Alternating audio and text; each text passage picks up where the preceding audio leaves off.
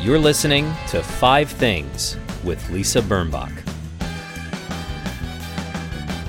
I had lunch with an old friend today who told me that every night before she goes to sleep, she writes a list of five things that made her day better. It's not a new idea, the gratitude list, and I am not the one who came up with it. In fact, I'm a Xerox of a Xerox of a Xerox of a Xerox of a top five things, but I'm glad that it has resonance with some of you. And here is our second podcast of five things that make life better.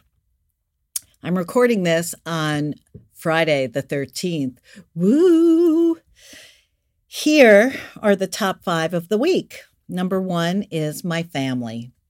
Uh, they're not always my top one, by the way. They don't even make the list every week. But this particular week, I saw all my children, all my exhibits. I noticed that the word exhibit has made some of you laugh. And guess what? You can say exhibit too, but you should use the trademark. I saw all my exhibits this week. They saw one another. And I also saw my mother a lot of times.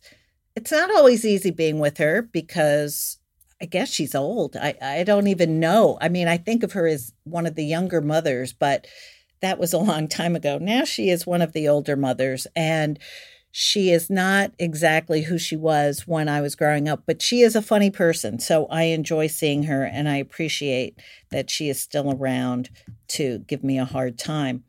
I mean, to give me a hard time. Number two, the beach. I love the beach. I love the sound of the waves. I love lying on the beach, walking on the beach. I, I, anything you can do on the beach is better than anything you can do on pavement. And I love it. And I haven't been on the beach once this summer, July 13th, so far, but I have been invited to visit a friend uh, with a beach house in August. And I'm going to definitely be in the beach, on the beach, shaking sand out of everything, my hair. You know, and after you wash your hair, after you've been at the beach, there's still sand in your hair. Explain that. Anyway, I love the beach. I have been lucky enough to go to a pool though. And this summer has been hot, sticky, and horrible.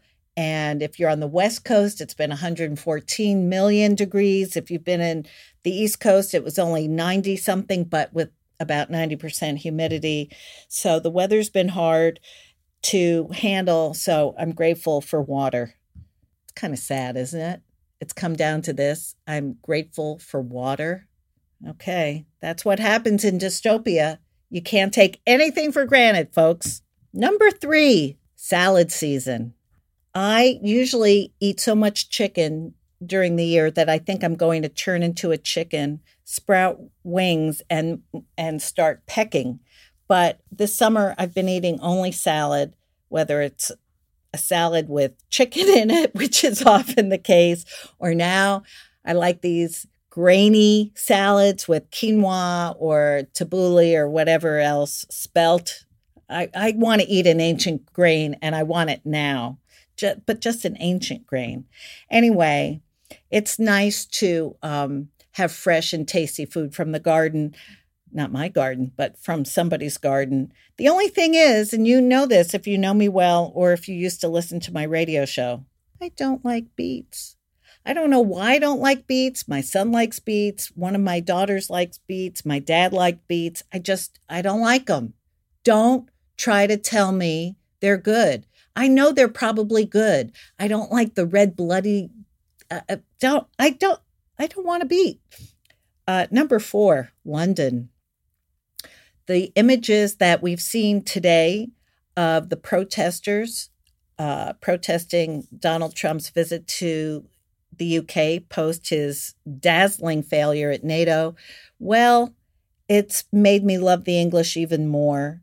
I always feel that they're different from us. And it's not just the driving on the wrong side of the street, which they think we do. It's not just calling a truck a lorry or a sidewalk a pavement or your bangs in your hair, your fringe. It's everything. They're different. They're funny. They're they're funny, haha, and funny different. But you know what? For them to get out of their normal routine to protest our president, It's like a reverse tea party, and it's so meaningful. And last count, there were 250,000 peaceful protesters in London today, along with the Trump baby balloon, because he is a big baby. I know you are, but what am I? That should be his reelection motto, don't you think? I know you are, but what am I?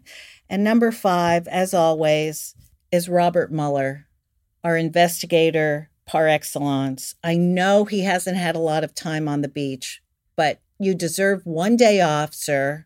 You're doing a great job. And if you go to the beach, please apply SPF. Please, because we want you safe and sound. That's it for this week. I'll see you next Friday. Bye bye. That was Five Things with Lisa Birnbach. New episodes every Friday, if she remembers.